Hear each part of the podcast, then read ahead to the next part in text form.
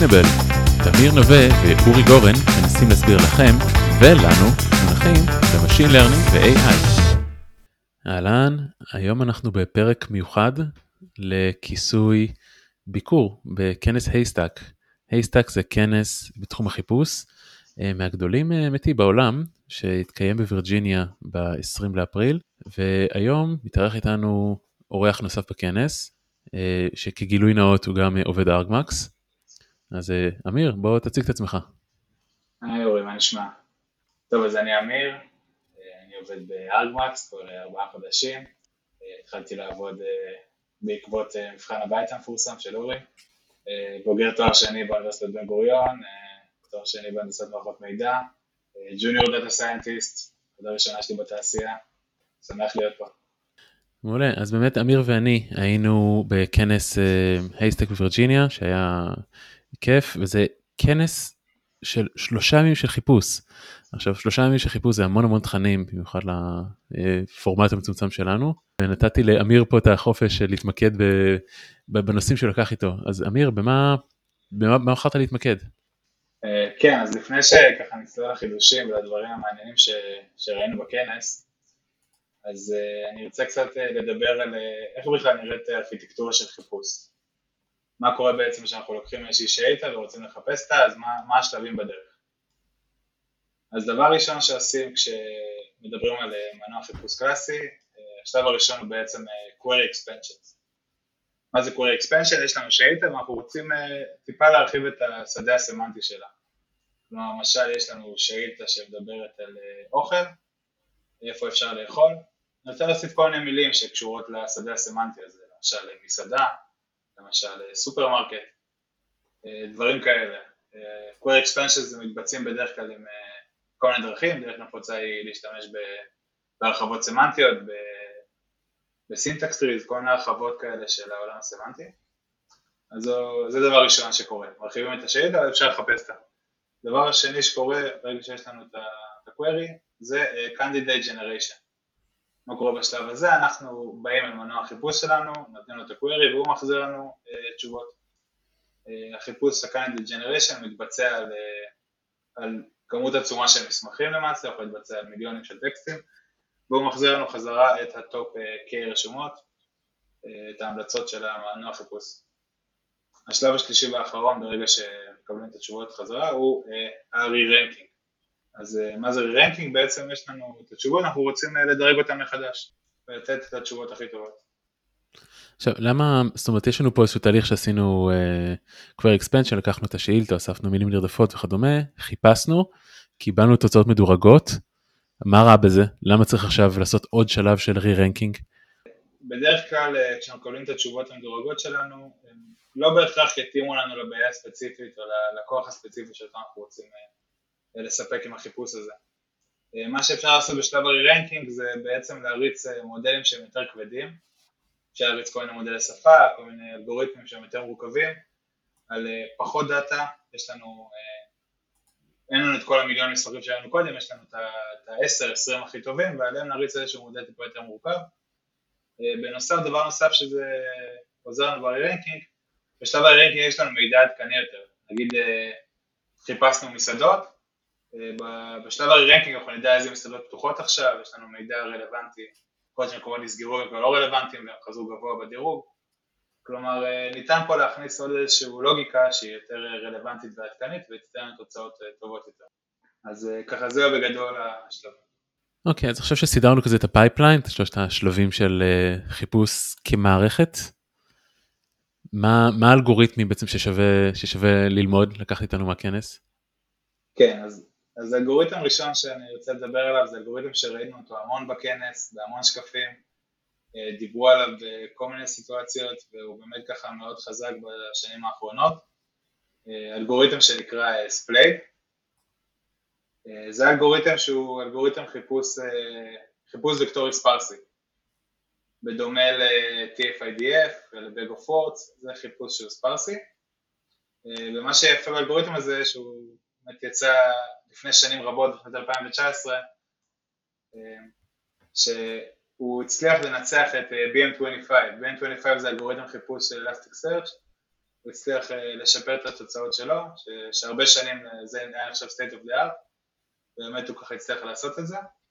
אז מה בעצם Splade עושה?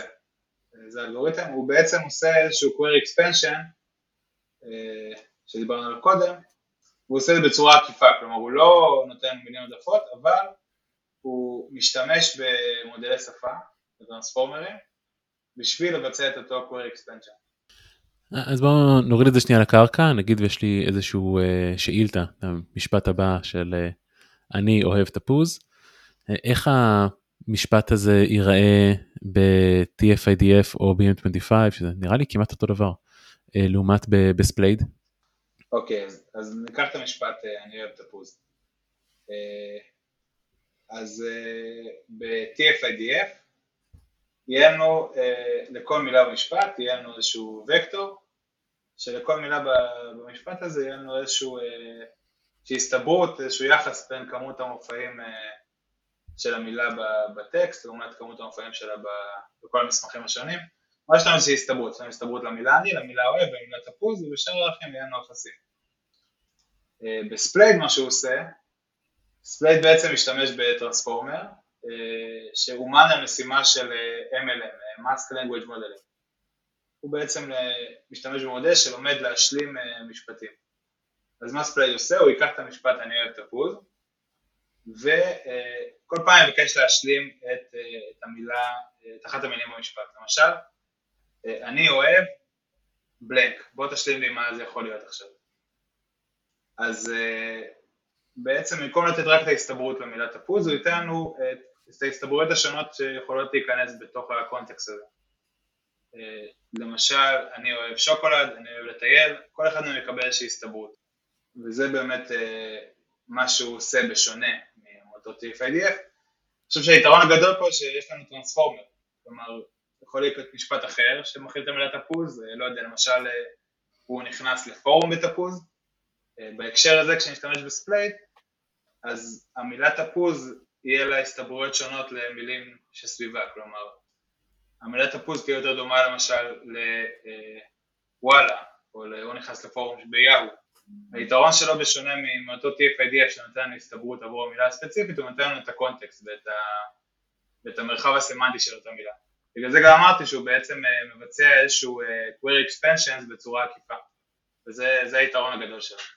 מעניין, זה בעצם גם שילב את שני השלבים, וגם בעצם כמות הערכים שהם non-zero, נגיד אני אוהב תפוז, אם זה רק BM25, או אפילו one hot, יש לי סך הכל 3 ערכים, הכניסה שמתאימה למילה אני, כניסה שמתאימה למילה אוהב, כניסה שמתאימה למילה תפוז, ופה בעצם כל מילה מתפצלת לכמה, לפי הסתברויות של ה-language model. תפוז הולך להתפצל לכמה, אבל יותר מזה שמתפצל לכמה מילים, נגיד בננה ווואלה וכדומה, הפיצול יהיה תלוי בקונטקסט של שאר המשפט. זאת אומרת, זה ממש כזה שילוב מעניין של שתי הגישות. נכון, וזה באמת הכוח שלנו. זה עובד אגב על כל טרנספורמר? צריך טרנספורמר מיוחד? אז בעצם כל טרנספורמר שאומן על משימה של Mask Language Modeling, של השלמת שפה, השלמת משפטים, יכול לעבוד פה. כלומר, אפשר לקחת איזשהו מודל שאומן על דומיין מאוד ספציפי, למשל רפואה או סייבר סקיוריטי, ולהשתמש בו, ואז ככה נוכל לקבל ייצוגים למשפטים שהם מאוד ספציפיים למשימה שאנחנו רוצים, לדומיין שאנחנו רוצים. כן, באמת שהרעיון של ספלייד הוא כבר, זה הרעיון המקורי, אבל כבר הורחב, יש כבר ספלייד V2 ועוד כל מיני מודלים משובחים יותר חדשים יותר, אתה יודע כבר מה ההבדלים, מה החידושים או ש... כן, זו משפחה שלמה של מודלים, אני קורא שספלייד V2 שיצא לפני משהו כמו שנה, כל מיני שיפורים שהם עושים בטרנספורמים עצמם, מאמנים אותם בצורה חכמה יותר, עושים כל מיני מניפולציות עליהם, וככה הם משפרים עוד ועוד את הביצועים של האלגוריתם. מעולה, אז נדבר קצת על הנושא הבא שלנו, שזה חיפוש היברידי. שזה כמובן חיפוש שהוא גם על סולר וגם על דלק, נכון? כן, כמובן.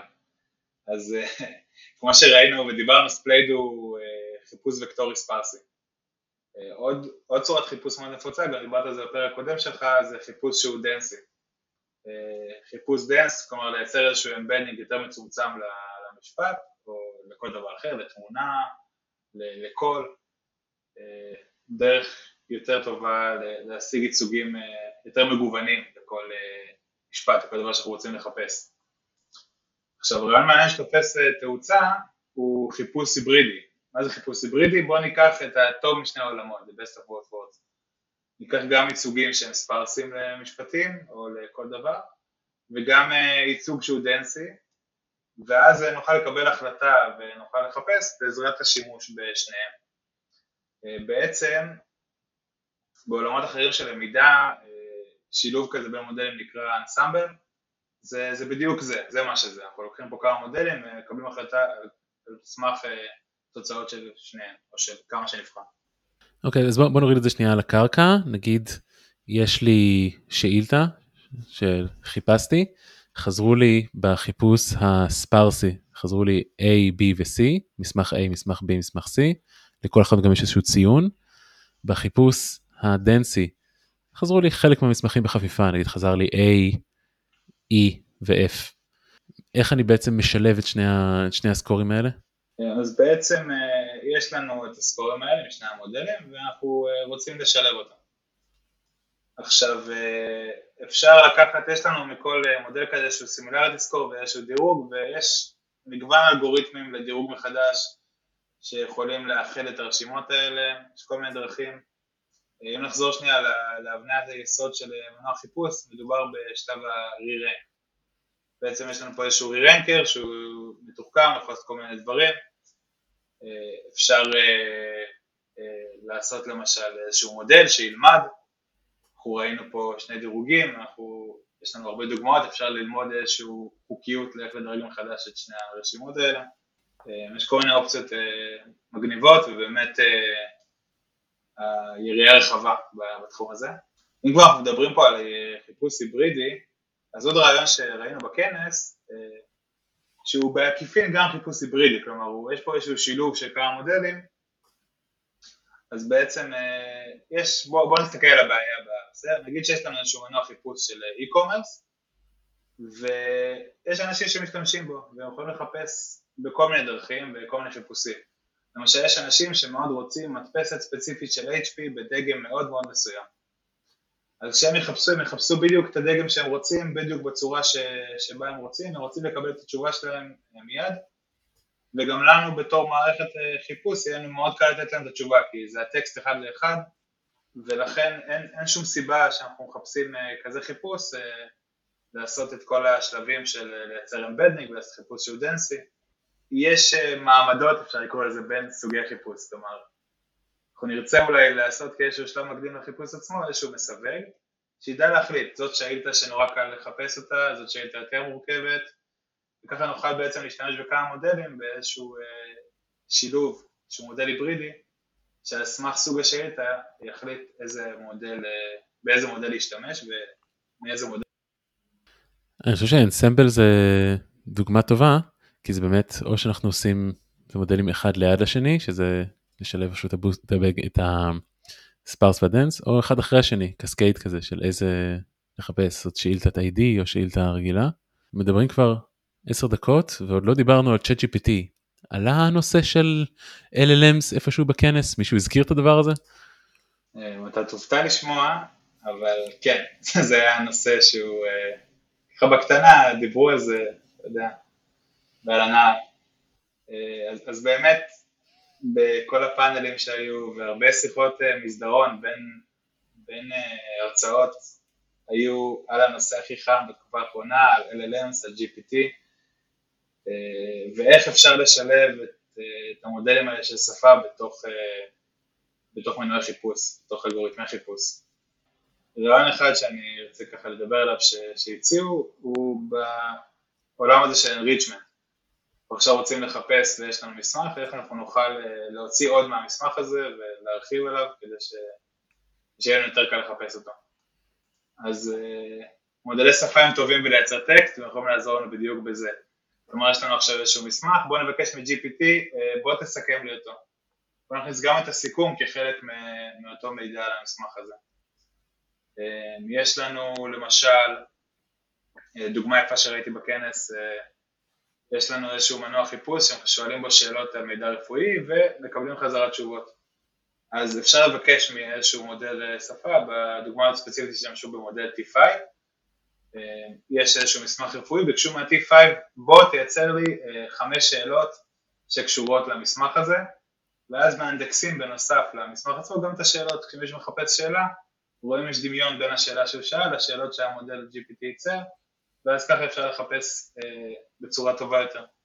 אז באמת אפשר לייצר מלא טקסט ולהשתמש גם בו, וזה יכול מאוד לעזור לנו בחיפוש איתנו תשובות טובות יותר. האמת שזה רעיון מגניב, אבל בעיה אחת כזה שעולה לי כל הזמן בראש, אם זה לא מודלים מפלצות כמו GPT-4 וכדומה, נגיד ל-T5 ולברט, יש מגבלה די אדוקה על כמות הטוקנים, אם אני זוכר נכון זה 512, איך מתמודדים עם זה? כי נגיד טקסטים רפואיים זה יכולים להיות מסמכים מאוד ארוכים. נכון, אז באמת אתה צודק, גם התייחסו לזה בכנס, בשביל לייצר את האמבדינג של המסמכים האלה, אנחנו צריכים לייצר טוקנים עבור כל מסמך, המסמכים נורא גדולים, אז דבר שמציעים לעשות, בעצם קוראים לזה צ'אנקינג, אפשר לפרק את הטקסט שלנו לחתיכות קטנות יותר, ולייצר וקטור עבור כל אחת מהחתיכות האלה. עכשיו, פתרון נאיבי כשיש לנו צ'אנקים כאלה, זה למצא את כל הוקטורים ולייצר איזשהו וקטור יחיד למסמך, אבל גישה מעניינת שגם מוכיחה את עצמה מראה תוצאות טובות, היא לשמור את כל אותם וקטורים, ולחפש בכולם, כלומר בהינתן שאילתה לבדוק את הסימילריטי שלה מול כל אחד מהווקטורים האלה, ויכול להיות שאני אקבל על וקטור אחד שאנחנו מחפשים, כמה וקטורים מאותו המסמך, ואז אפשר לעשות איזושהי אגרגציה חכמה על מה שקיבלנו חזרה, ולקבל תוצאות טובות יותר וחיפוש שהוא מדויק יותר. שזה מגניב, כי גם תיאורטית אפשר להגיד מה שרלוונטי לך זה הפסקה המסוימת הזו בתוך המסמך, זאת אומרת, הרווחים בו כאילו פעמיים מהצ'אנקינג. לגמרי. עכשיו עוד מודל שהופיע, שהוא חייב להגיד אחד השימושים היותר יצירתיים שאני שמעתי ל-Large Language Models, שזה Hyde. כן, Hyde זה עוד איזשהו שימוש מעניין ב-LLMs, אז כמו שאמרנו שיש חשיבות מאוד גדולה ל-re-ranker, כלומר שאנחנו שולחים שאילת ומקבלים חזרת תשובות בחיפוש דנסי, לא תמיד נקבל על ההתחלה את הטופ מסמכים שאנחנו רוצים. אז בדיוק בשביל הבעיה הזאת ב-Hyde, שהוא בא לנו, לעזור לנו בבעיה שנקראת Zero Shot Dense Retrieval, כלומר לקבל על ההתחלה מה שאנחנו רוצים. אז מה ש-Hyde מציעים את הדבר הבא, הם אומרים ככה, אנחנו ניקח את ה-LLM שלנו ונשתמש בו באופן הבא, אנחנו ניקח את ה-Query ונבקש מאיזשהו מודל שפה, בוא תייצר לנו מסמך שעונה על הקווירי הזה. את המסמך הזה אנחנו ניקח ונחפש אותו בתוך המנוע החיפוש שלנו. כלומר, אנחנו יכולים להשתמש במה שהמודל ה-GPT הזה מייצר לנו בשביל לקבל תשובות יותר מעניינות בחיפוש. ומה לגבי כל העניין של hallucinations? מודלים יכולים לג'נרט דברים שלא היו ולא נבראו. כן, אז זה בדיוק מה שיפה פה, שאנחנו לא לוקחים את התשובות של המודל הזה, אלא משתמשים בהם כדי לחפש. אני חושב שהרעיון היפה פה הוא שהאמבדינג של ה-hallucinations מספיק קרוב למסמכים בפועל, וזה נותן לנו איזושהי יכולת לחפש בעזרת ה-hallucinations ולנצל אותם לטובתנו כדי לקבל תשובות טובות בחיפוש. שזה ממש מגניב, כי זה לא טריוויאלי בכלל שזה אמור לעבוד. כן. אז אם היית צריך לסכם את כל השלושה ימים של הכנס, את כל מיליון הרצאות ושיחות מסדרון וכל הדיונים לאיזשהו take-away אחד. מה ה-key take-away שלך מהכנס כולו? אני חושב שהדבר שהכי ברור לי מכל הדברים שראיתי בכנס, הוא שבסופו של דבר כדי להשיג את התוצאות הכי טובות כשמדברים על חיפוש, מה שהכי חשוב זה להיות מומחים בדומיין ולהבין אותו טוב. כלומר, ברגע שנשתמש במידע שיש לנו על הדומיין, גם בשביל לעשות re-rank בצורה חכמה יותר, גם בשביל לאבד את הנתונים מראש, לעשות expansions לשאילתה, כל הדברים האלה, ברגע שנכניס בצורה חכמה את הידע שלנו בדומיין, נוכל לשפר את אחוזי הדיוק, ונוכל לקבל תוצאות טובות יותר בחיפוש, ובאמת כל בעיה צריך להיות מומחים בה, וככה באמת משיגים את התוצאות הטובות ביותר. אני חושב שה-key takeaway שלי, זה שאולי בשיח שלנו, אתה יודע, בקבוצות, בפייסבוק, זה נשמע כאילו כל החיפושים הם חיפושים דנסים, זה תמיד כזה, לעשות איזה אמבדינג, לחפש אמבדינגס, ומה שמאוד בלט לי בכנס, זה שה-sparse searches, בין אם זה בצורה היברידית, ובין אם זה בצורה עקיפה, עם Splade וכדומה, הם לא הולכים לשום מקום. באמת היה לי מאוד מאוד תובנה שלקחתי משם. מעולה, אז אמיר, תודה רבה. תודה רבה לך. ואנחנו נתראה בפרק הבא.